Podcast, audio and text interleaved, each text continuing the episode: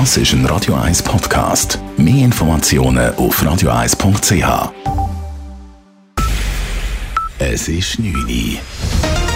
Radio 1, der Tag in 3 Minuten. Mit Marco Huber. Sekundarschülerinnen und Sekundarschüler im Kanton Zürich sollen künftig später in die Schule gehen können. Dafür haben drei bürgerliche Kantonsrätinnen einen entsprechenden Vorstoß beim Regierungsrat eingereicht. Dieser soll nun prüfen, ob ein allgemeiner Schulbeginn um 8.15 Uhr und nicht bereits um 7.30 Uhr möglich ist. Beim frühen Schulbeginn könnten viele Jugendliche dem Unterricht noch nicht wirklich folgen und seien weniger aufnahmefähig, sagt die Zürcher SVP-Kantonsrätin und Mitunterzeichnerin des Vorstoßes Nina Fehr-Düsel. Viele sind natürlich dann auch gegen die Rabung eigentlich sehr aktiv und aufnahmefähig. Und für die Hobbys sollte gleich noch genug Platz bleiben. Es ist also nicht so, dass da bis in den Abend rein bleiben Es geht ja nur um die eine Lektion. Und von dem her gesehen würde sicher der Kind auch entsprechen, wenn es da nicht schon um sechs, halb sieben Uhr stehen. Ein entsprechender Pilotversuch wird bereits an der Sekundarschule in Uetikon durchgeführt. So beginnt der Unterricht dort an zwei Wochentagen eine Lektion später als üblich.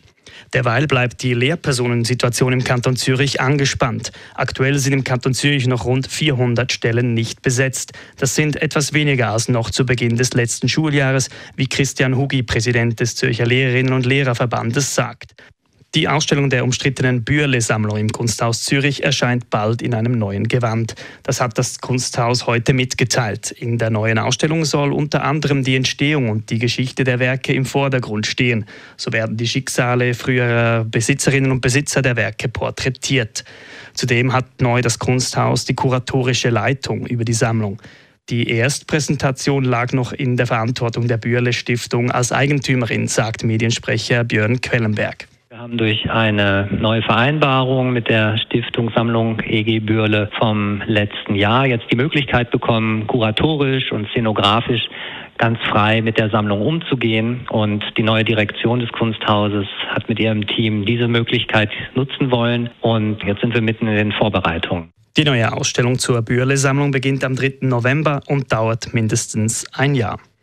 SVP-Bundesrat Guy Parmanin stellt sich für eine weitere Amtszeit zur Verfügung. Er wolle in der Wintersession zur Wiederwahl antreten, bestätigte er auf Twitter. Er sei hochmotiviert, schreibt der Wattländer.